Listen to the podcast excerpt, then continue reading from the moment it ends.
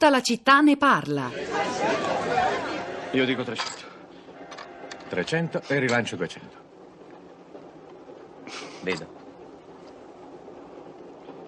No, Io me ne vado. vedo. Doppia agli assi. Tre Jack. Colore, tutto rosso. Beh, io ho finito. Non te la prendere, amico. non ti facevano giocare se non eri un pollo. Lombard farà la tua fine tra un paio di mani. Io non le permetto. Ne ho abbastanza di questa partita e ancora di più di questa compagnia. Io smetto di giocare qui in mezzo. Allora restiamo solo noi tre. Sì, signor Shaw.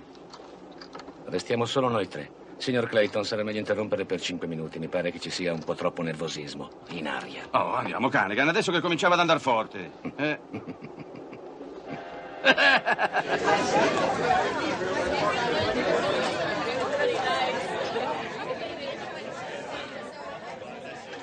Eh beh, l'avrete riconosciuto, la grandissima stangata che ci riporta a un clima però e a un rapporto con l'azzardo forse un po' diverso, anzi molto diverso da quello che ci hanno descritto stamani tutta la città ne parla, Luciano Monti della Fondazione Visentini, Simone Feder che ha a che fare quotidianamente con i giovani eh, vittime della ludopatia o meglio ancora zardopatia. Eh, stiamo ricevendo tantissime testimonianze al, via sms, via whatsapp di persone che conoscono da vicino il problema del gioco, che l'hanno visto eh, nella propria famiglia, nei propri genitori, creando problemi economici. C'è anche chi sottolinea il fatto che eh, il gioco è un danno non solo per chi ne è dipendente per le loro famiglie, ma anche tutti coloro che vengono danneggiati da mancati pagamenti di bollette, affitti, spese di riscaldamento condominiale, perché indebolisce economicamente molte, molte persone, anche se non tutti sono d'accordo sul fatto che sia un problema che riguarda i poveri e raccontano tra, eh, esperienze di persone che invece i soldi ne hanno e che però se li giocano in quel modo. Florinda Fiamma, quali le reazioni sui social network? Buongiorno Pietro, buongiorno alle ascoltatrici e agli ascoltatori. Diverse riflessioni ci sono arrivate sulla nostra pagina Facebook della città di Radio 3. Inizio leggendovi quello che ci ha scritto Nino. Eh, paternalistico credo sia proprio il termine corretto e non solo nell'attenzione per il gioco d'azzardo. Il fenomeno del gioco è esondato in una vera patologia per carenze strutturali, economiche e sociali, non risolvibili con i divieti delle disfunzioni, antica questione legata alla legalizzazione e al proibizionismo, ma anche alla precarietà della vita, promossa con enfasi dagli stessi nuovi progressisti. E poi Alessandro scrive: Grazie per la precisazione terminologica, si tratta di azzardopatia. Gli introiti dell'azzardo vanno tolti al profitto privato e reinvestiti nella cura e prevenzione, altrimenti, per il parere che mi sono fatto dall'esperienza psicoterapeutica, andrebbe proibito. Gioco responsabile? Innanzitutto non è gioco, inoltre l'azzardo si avvale di meccanismi di distorsione del pensiero e agisce esattamente in modo da indebolire la capacità di essere responsabili. E poi ci scrive anche una psicoterapeuta, Francesca. Eh, come psicoterapeuta ho curato diverse persone con ludopatia. Sono persone che hanno trovato il gioco come mezzo per sentirsi vivi, per affrontare una profonda depressione o senso di non esistere. La ludopatia è il tentativo di aumentare la serotonina per evitare di sentire il senso di vuoto e in questo senso è un tentativo di stare meglio. E poi Julio ci scrive per giocare serve sangue freddo, ma quando il sangue arriva alla temperatura giusta capisci che giocare d'azzardo non serve a niente. Ora andiamo in Sicilia, a Ragusa, è collegato con noi Francesco. Buongiorno Francesco, benvenuto. Buongiorno, buongiorno, grazie. A lei la parola. Allora, è difficile affrontare eh, questo argomento in pochi in pochi minuti. Io ho lavorato nel settore, in una sala bingo. Ho iniziato da venditore di cartelle e sono finito per fare, ho finito per fare il direttore, quindi conosco un po' bene sì. tutto il meccanismo.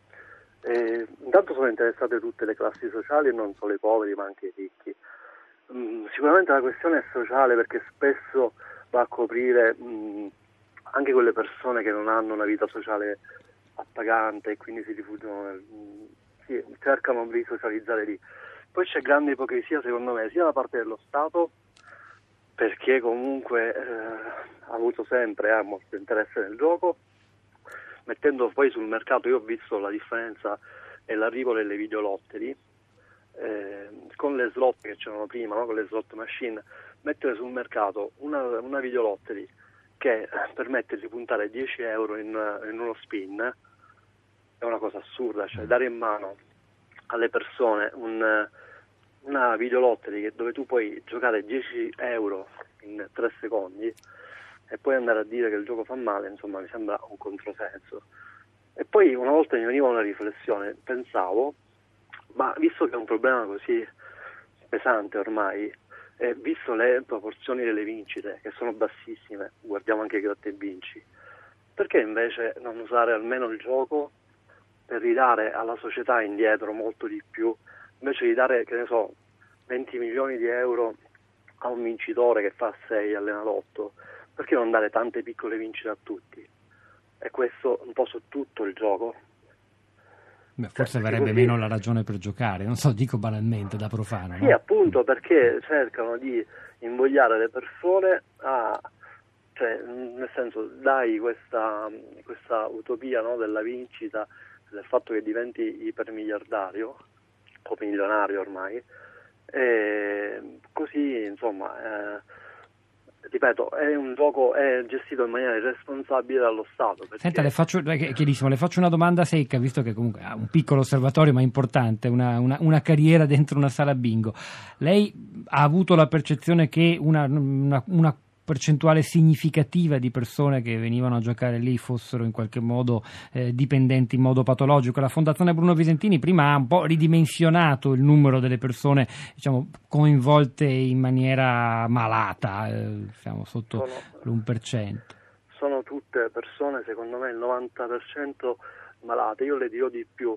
Io ho visto delle persone eh, il primo e il secondo giorno che sono venute in sala a essere in un modo, cortesi, dolci, gentili, dopo alcuni mesi o anni trasformarsi. Quelle persone erano diverse.